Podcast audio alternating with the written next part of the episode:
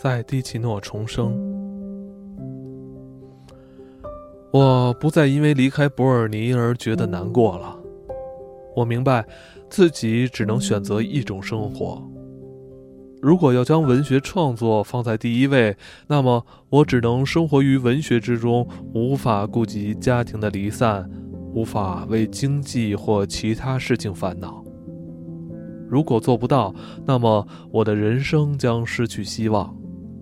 我前往卢加诺，在索冷格住了几个星期，希望能找到好地方。于是发现蒙塔纳拉的卡萨卡穆奇，并于1919年5月搬至此地。我从伯尔尼只运来了书和书桌，其他家具都是租来的。在这间此生最后的小屋里，我住了十二年，前四年从未离开过，后来则只有在温暖的季节才住这里。这栋美丽无比的房子对我意义深远。就某方面而言，这是我曾拥有或曾住过的房子里最美丽、最与众不同的。当然，房子并不属于我。整栋大房子里，我只租下其中四房的小公寓。我不再是房子的主人或一家之主，不再拥有房子、孩子及仆人，不必寻找狗或整理花园。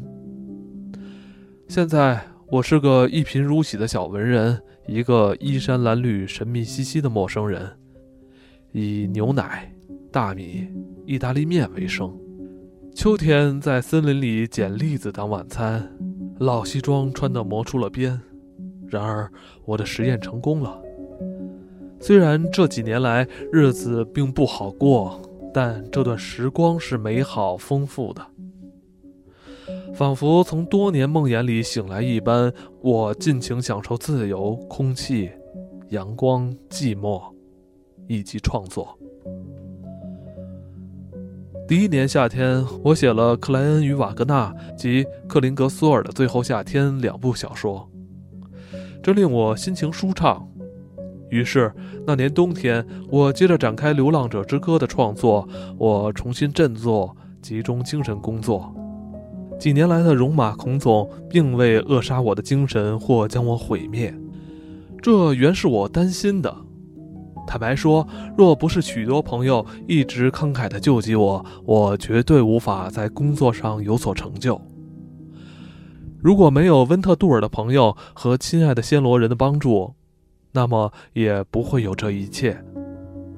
就这样，过去的十二年岁月中，我住在卡萨卡穆奇。当地的花园和房子，在小说《克林格索尔的最后夏天》及其他创作中一再出现。我曾描述过房子不下十几次，也曾仔细研究它复杂随性的形状。尤其去年和前几年的夏天，我画下阳台、窗户、露台一角及园中曼妙无底的屋檐与墙垣。我的皇宫是一栋模仿巴洛克式的打猎行宫，是七十五年前某个迪奇诺建筑师顺手拈来之作。除了我之外，还有其他几位房客住在这儿，但我相信没有人住得比我更久，也没有人像我一样挚爱它，像我一样将它当做第二故乡似的定居下来。那与众不同的建筑师，灵感洋溢、兴高采烈地克服了地形的障碍，使这栋华丽又滑稽的皇宫拥有特别的外表。华丽如歌剧院的贵族式楼梯从房子正门一直延伸到花园，花园里有许多露台，露台上又有楼梯、圆拱及墙垣，一直通往下方的山谷。园中的南方树木有着古典气派、豪华的外形，枝叶交错，紫藤、葡萄藤蔓繁盛茂密。从村子里几乎看不见这栋房子，若在山谷下方，则可看见梯形山墙及小尖塔耸立在宁静的森林山坡上。那简直就是爱辛多夫小说里的田园行宫。当然，这十二年来也有所变化，改变的不只是我的生活，还有房子及花园。花园中那株我毕生所见的最大的华丽南欧紫金，每年五月初到七月时分总是繁花似锦，秋天时则会长出怪异的紫红色果荚。然而，在某个秋夜，它成了狂风的祭品。克林格索尔的《最后夏天》小说中，那棵巨大的夏日木兰则挨着我的小阳台，白色的大花朵宛如花仙，几乎要伸进屋内。结果有人趁我不在时砍去了它。有一次，我离开蒂奇诺很长一段时间，等春天从苏黎世返回时，可爱的旧大门竟然不见了，有人以砖墙将门封了起来。我一下子失了神，像做梦般的站在门前，找不到入口。之前根本没有人告诉我房子要稍作修建。尽管有这些小改变，我依然挚爱这栋房子。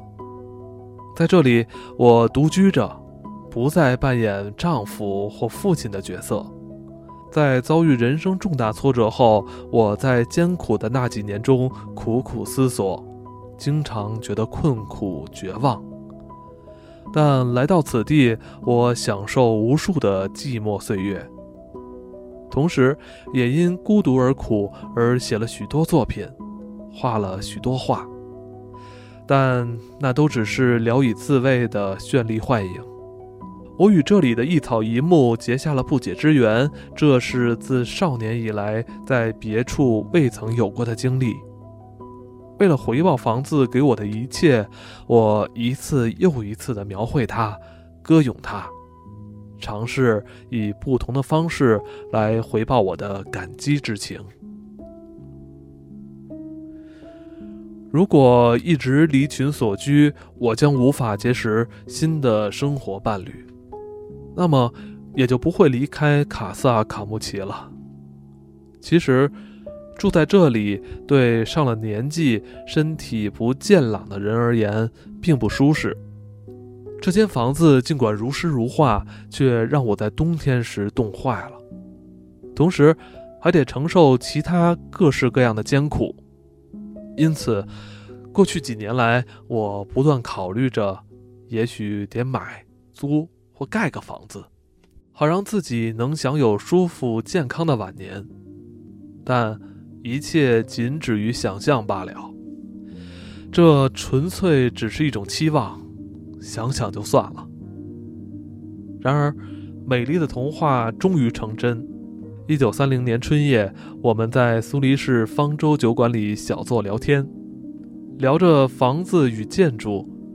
我提起脑中不时浮现的愿望——房子。突然，好友笑着对我喊道：“你。”该拥有个房子。尽管他这么说，我只把这话当作晚上喝酒时的小玩笑，但玩笑成真了。